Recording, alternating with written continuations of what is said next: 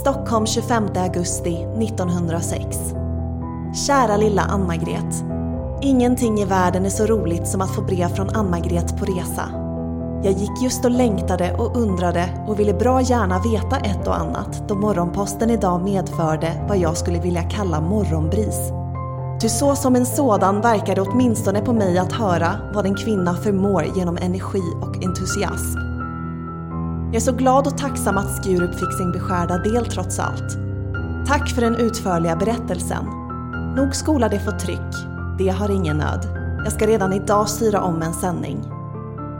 Hej och välkomna till Arkivpodden och det första avsnittet av fyra i en miniserie om demokratijubileet. Under åren 2018 till 2021 pågår firandet av att det är 100 år sedan Sverige fick allmän och lika rösträtt. I inledningen hörde vi min kollega Caroline läsa ur ett brev från Signe Bergman till Ann-Margret Holmgren som får illustrera dagens avsnitt som handlar om kvinnors kamp för rösträtt. Jag heter Kerstin Söderman och idag sänder vi podden från Riksarkivet Marieberg. Med mig i studion som gäst har jag Kristina Florin, professor emerita i historia vid Stockholms universitet. Välkommen Kristina! Tack! I september är det ju 100 år sedan kvinnor fick rösta första gången i ett riksdagsval. Det var resultatet av en lång kamp för kvinnlig rösträtt. Du har skrivit en bok om kvinnornas rösträttsrörelse, Kvinnor får röst. Vad handlar den om? Den handlar om själva rörelsen för att erövra rösträtt. Och jag har beskrivit den rörelsen utifrån sex olika brevsamlingar som de här kvinnorna som boken handlar om har lämnat efter sig i, i arkiven. Och i de här breven som de skriver till varann så är det deras politiska praktik, alltså vad de faktiskt gör för att skapa en demokratisk process. Så jag har intresserat mig för hur de alltså gör politik. Hur de skapar intresse, uppmärksamhet för rösträttsfrågan under de många år som kampen pågick. Den pågick ju mellan 1903 och 1919 organiserat och före dess fanns det också rösträttsföreningar för kvinnlig rösträtt. Alltså hur gick nu det här politiska arbetet till? Resorna, mötena, agitationen, talen, tidningsarbete. Allt det här skriver de i breven till varandra. Men jag har också intresserat mig för vad de kände och eh, hur de upplevde att ständigt vara en kvinna mot strömmen. För det här var ju inte så populärt bland män att kvinnor organiserade sig för rösträtten. Och jag har alltså utgått från sex liberala kvinnor och de hade framträdande positioner i den stora organisationen som hette Landsföreningen för kvinnans politiska rösträtt. Och det förkortades LKPR. Så när jag säger LKPR då betyder det den här stora organisationen. Och de var alltså politiskt aktiva under många år. Och så bodde de, turligt nog för en historiker, på ganska långa avstånd från varandra och det fanns inte så många telefon som hade telefon. Så de skrev brev och det gjorde ju att en historiker som då hittar de här breven, det är ju en upplevelse som är rolig att vara med om.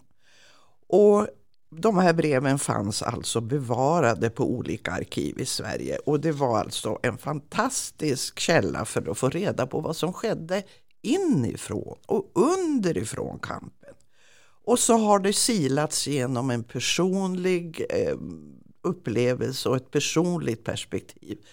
Så i breven får man ju inte bara veta vad de gjorde också, utan också hur de kände och tyckte och upplevde.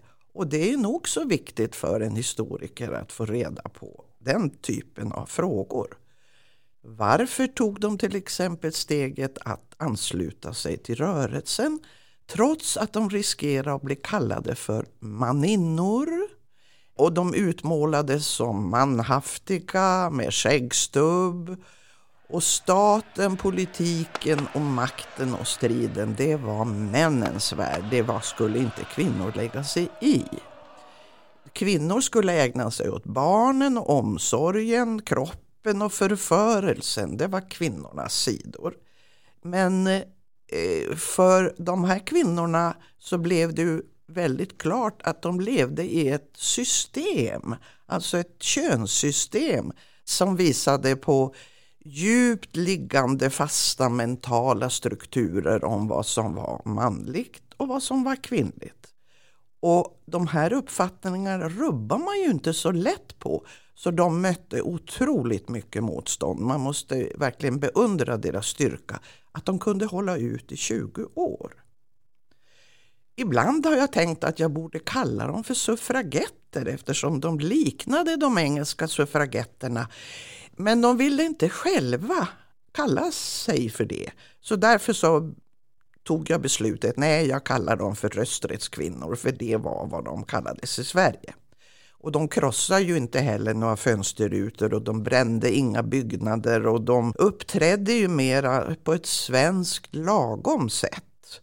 De följde folkrörelsekulturens traditioner, de organiserade sig, skrev brev och dagordningar och begärde ordet precis som man gjorde i folkrörelserna. De gick aldrig över gränsen för vad som var tillåtet i lagen. De var inga bråkmakare, de var inga huliganer utan de framstår som mest medelålders snälla damer i eftervärldens ögon. Ingen hamnade i fängelse och ingen hungerstrejkade. Men ändå så var de en slags rebeller. De tillhörde den socialliberala falangen av rösträttsrörelsen och ibland var de nästan lika illa omtyckta som de engelska suffragetterna. Och tillsammans med cirka 17 000 andra svenska kvinnor så bildar de en politisk rörelse, den kvinnliga rösträttsrörelsen LKPR, Landsföreningen för kvinnans politiska rösträtt. Och det här fick, deras organisering och deras kamp fick betydande konsekvenser för kvinnornas ställning i framtiden. Det här är alltså en jätteviktig rörelse i kvinnornas historia. Det här var ett viktigt steg. Genom rösträtten så blev kvinnorna medborgare. Och det vill säga att de fick en relation till staten och den politiska makten. De fick ta del av lagstiftningsprocessen i landet. De fick välja politiska partier och vara med om det. De kunde vara med i regeringsbildning. Så rösträtten är ju faktiskt en viktig del av demokratin. Demokratins former och makten i staten. De här kvinnorna som boken Kvinnor för röst handlar om tillhörde det frisinnade liberala partiet. Men det fanns kvinnor i alla politiska läger som bildade rösträttsrörelser och som strävade mot kvinnlig rösträtt. Socialdemokratiska kvinnor hade sin rörelse, högerkvinnor hade sin och de liberala hade LKPR. Och ibland eh, samarbetade man, ibland gick man skilda vägar på grund av olika ställningstaganden, särskilt i frågor som gällde klassfrågor.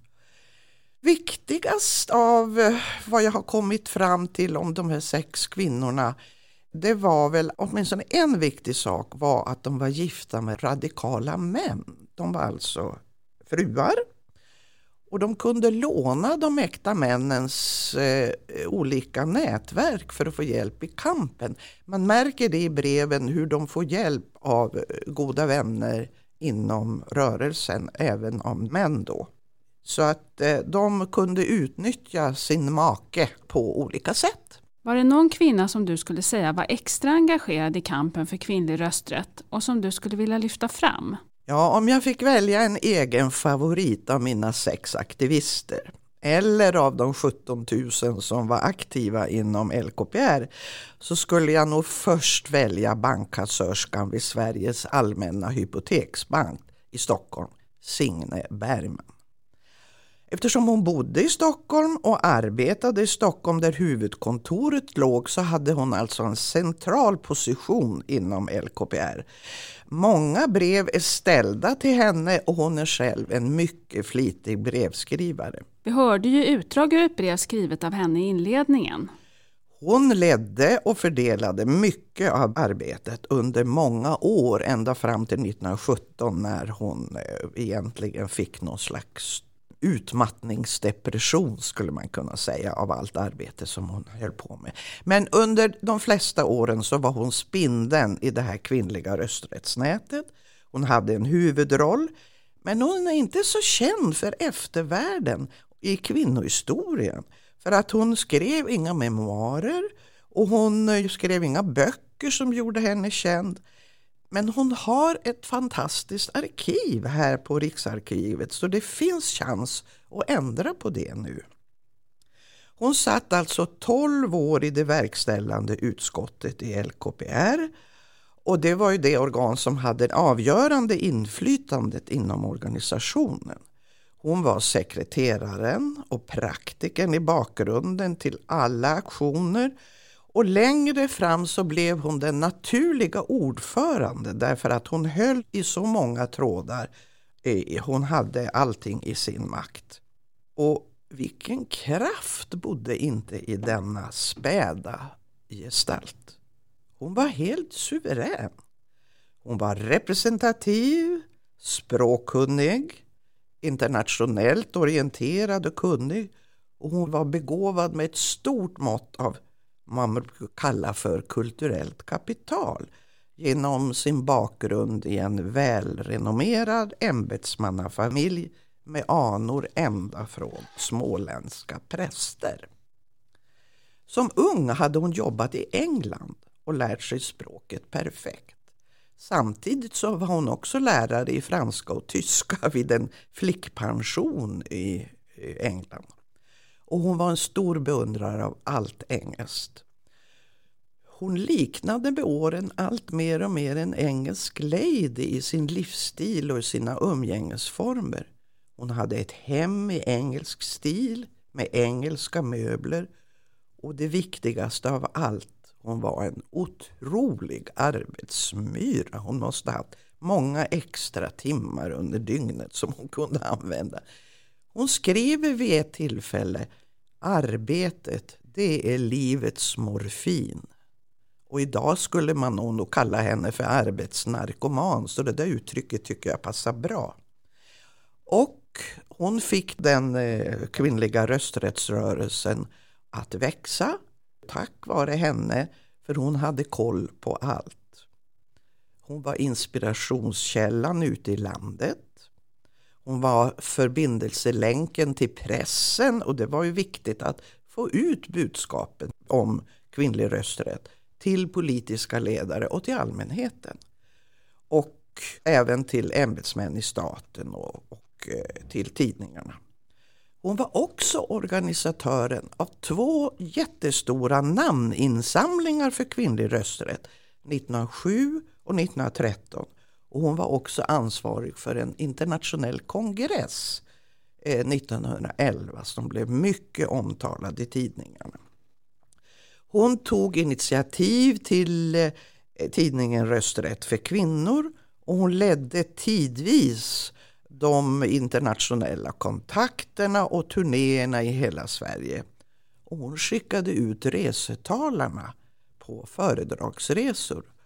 Och tack vare hennes brev där hon beskriver hur eh, de här resetalarna i LKPR skulle resa så får man en inblick i hur mycket de reste och hur de reste.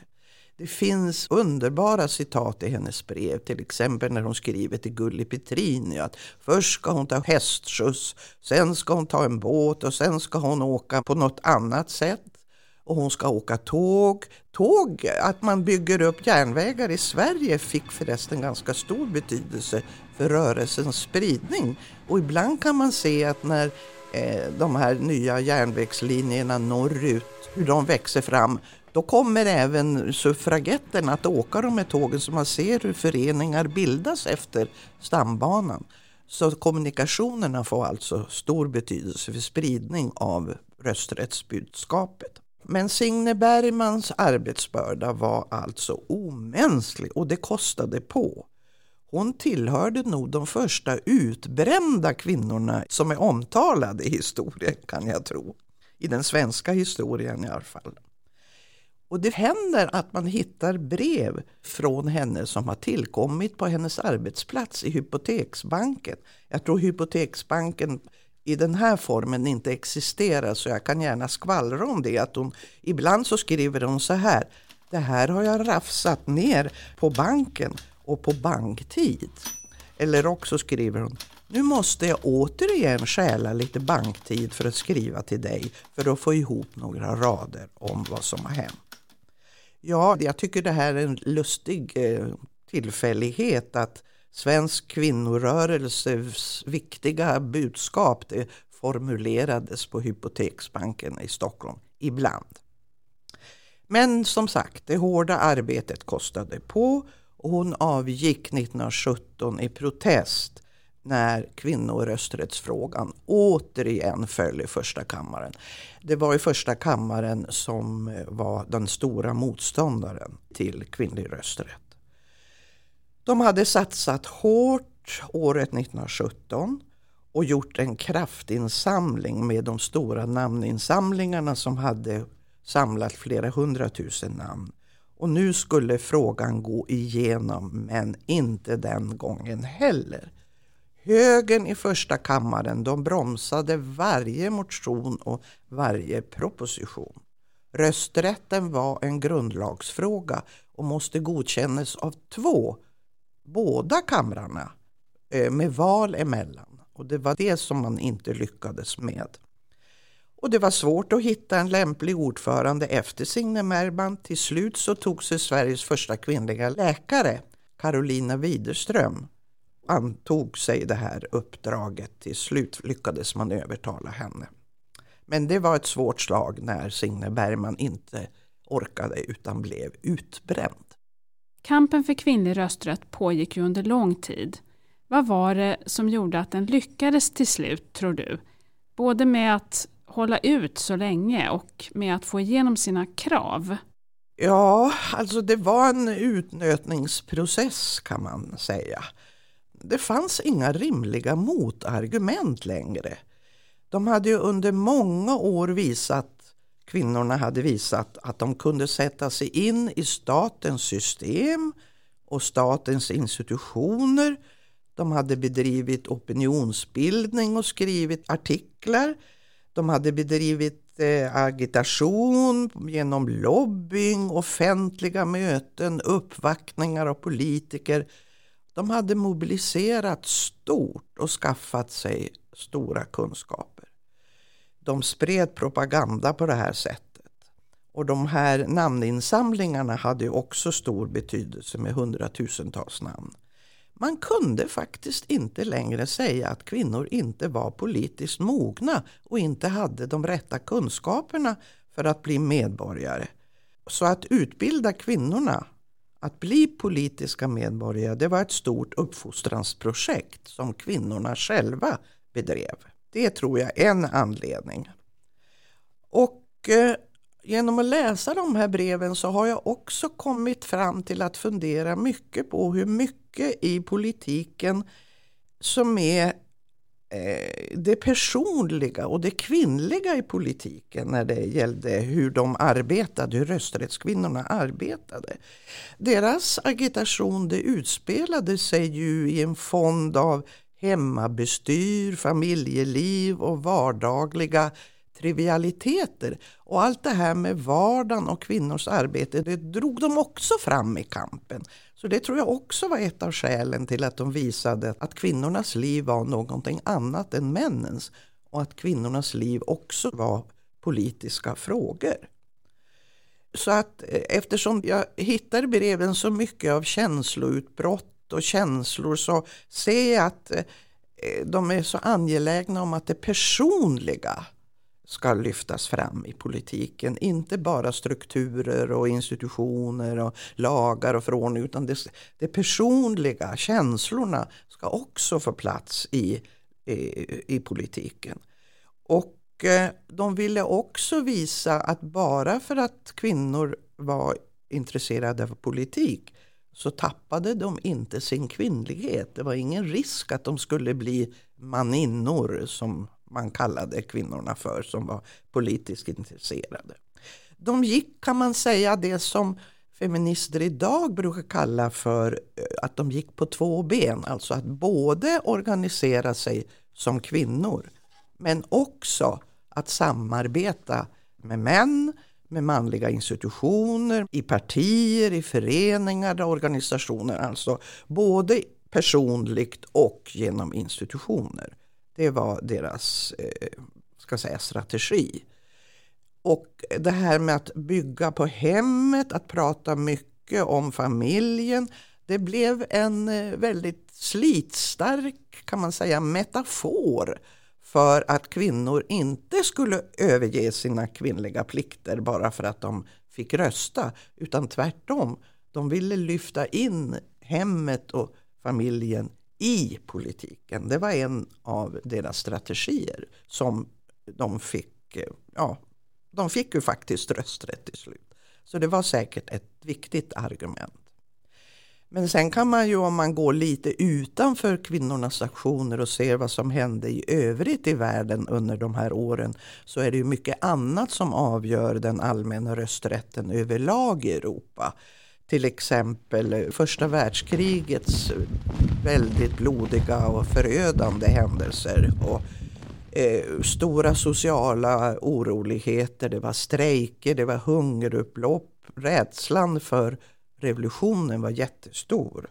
Och för att minska revolutionsrisken så gick första kammaren till slut med på att införa rösträtt även för kvinnor. Och här var alltså Signe Bergman en mycket viktig figur även om hon alldeles på slutet kände sig utbränd och utarbetad. Tack Kristina. Det var jätteintressant att få höra om den kvinnliga rösträttsrörelsen och speciellt inifrån perspektivet. Nästa avsnitt i serien Demokratijubileet kommer att handla om händelserna som ledde fram till allmän och lika rösträtt. Hur gick det till när Sverige blev demokratiskt? Då är min gäst Torbjörn Nilsson, professor vid institutionen för historia och samtidsstudier vid Södertörns högskola. Tack för idag. På byrån hade det så som var att frukta varit mycket tyst och stilla under augusti. Dock hade fem rekvisitioner på minneslistan inkommit. Ytterst få namn hade inkommit. I söndags vore Anna Lindhagen och jag ute vid Gröndal och Jingo i hus efter hus med listor. På några timmar fingo vi ihop 42 namn med lämnade listor kvar på de flesta ställen. Glädjande att säga blev vi i allmänhet ytterst väl bemötta och särskilt hos männen funne vi uppmuntran och förståelse. Vi uppmanade kvinnorna att skriva på. Vi for hem särledes nöjda med vår dag.